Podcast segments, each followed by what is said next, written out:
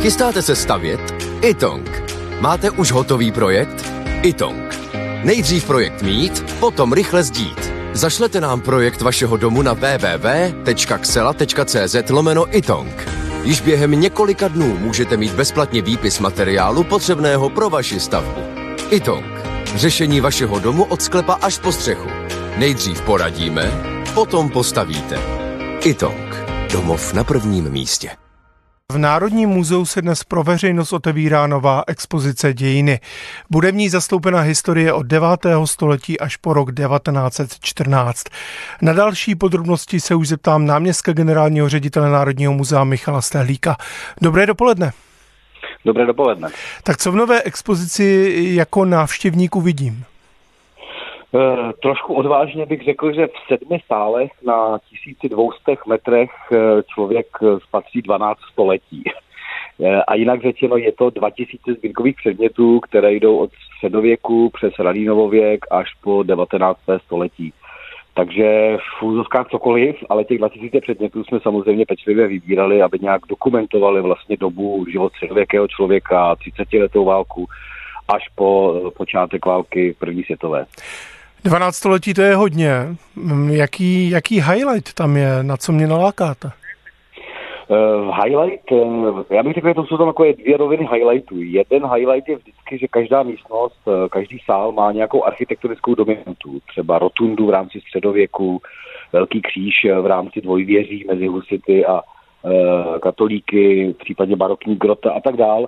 Pokud je o sbírkové předměty, to bych musel dlouze vyjmenovávat naprosto jedinečnosti, které vystavujeme Máme ve, třeba ve sbírkách naprosto úžasné vitráže ještě z gotické doby kolem roku 1340 zachované prostě okenní tabulky jako šikovných středověkých sklářů a vedle toho obrovský kočár uh, arcibiskupa Salma z nějakého 18. století, který je asi největším předmětem, ale jsou tam třeba i osobní věci Františka Palackého, eh, Tyrše s Wignerem v rámci Sokolstva, Havlíčka Borovského, Boženy Němcové, prostě je to nepřeberně podle toho, co člověka zajímá. Jsou tam autentické předměty z doby husitství, opravdu celé dějiny.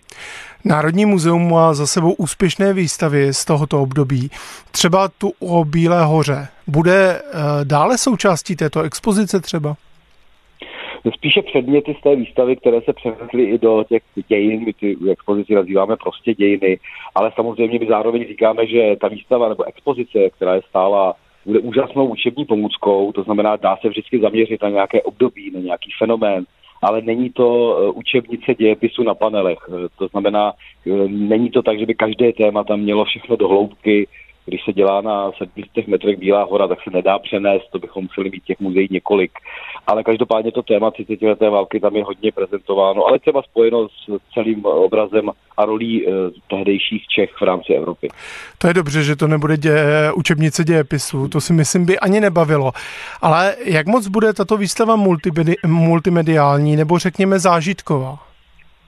My jsme samozřejmě e, velmi zvážili a připravili i tuhle linku Eh, každý sál má nějakou, eh, řekněme, multimediální vychytávku, kdyby to řekl hodně obecně, ať už jsou to velké projekce, kdy člověk pochopí, jak se měnily třeba hranice, nebo jsou to emotivní scény, třeba byty u Kolína, nebo byty u Jankova, ať už eh, z, z války 18. století nebo 30. leté. Člověk ve, tomu říkáme, středověké věži uvidí multimediálně všechny čtyři roční období, jak ten středověký člověk žil.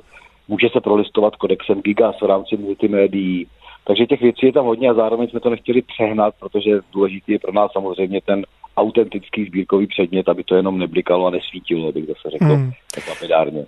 Výstava končí rokem 1914. Můžu pak v těch letech pokračovat dál v jiné expozici?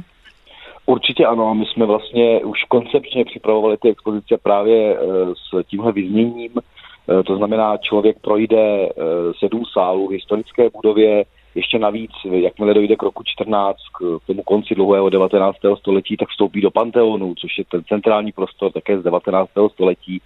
A rovnou už na tom konci ale dostane odkaz, že může naší multimediální chodbou projít do nové budovy muzea a tam je už otevřena expozice 20. století, která zase symbolicky začíná rokem 1914 a třeba vystavenými medailemi Františka Ferdinanda Deste, který, které měli v Sarajevu. Takže ty dějiny jsou zde opravdu propojeně od 9. století až po rok 2004. A když v těch dějinách tedy postoupím dál, tak letos je rok 80. výročí atentátu na Heidricha, vypálení lidí celé žáků. Připravuje se na to také Národní muzeum? Bude mít nějakou speciální výstavu?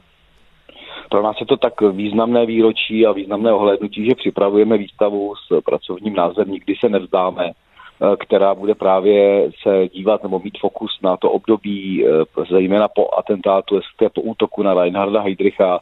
Tím středobodem naší výstavy bude těch 38 dní druhého staného práva, kdy chceme návštěvníkům představit vlastně atmosféru protektorátu, osudy jednotlivých lidí.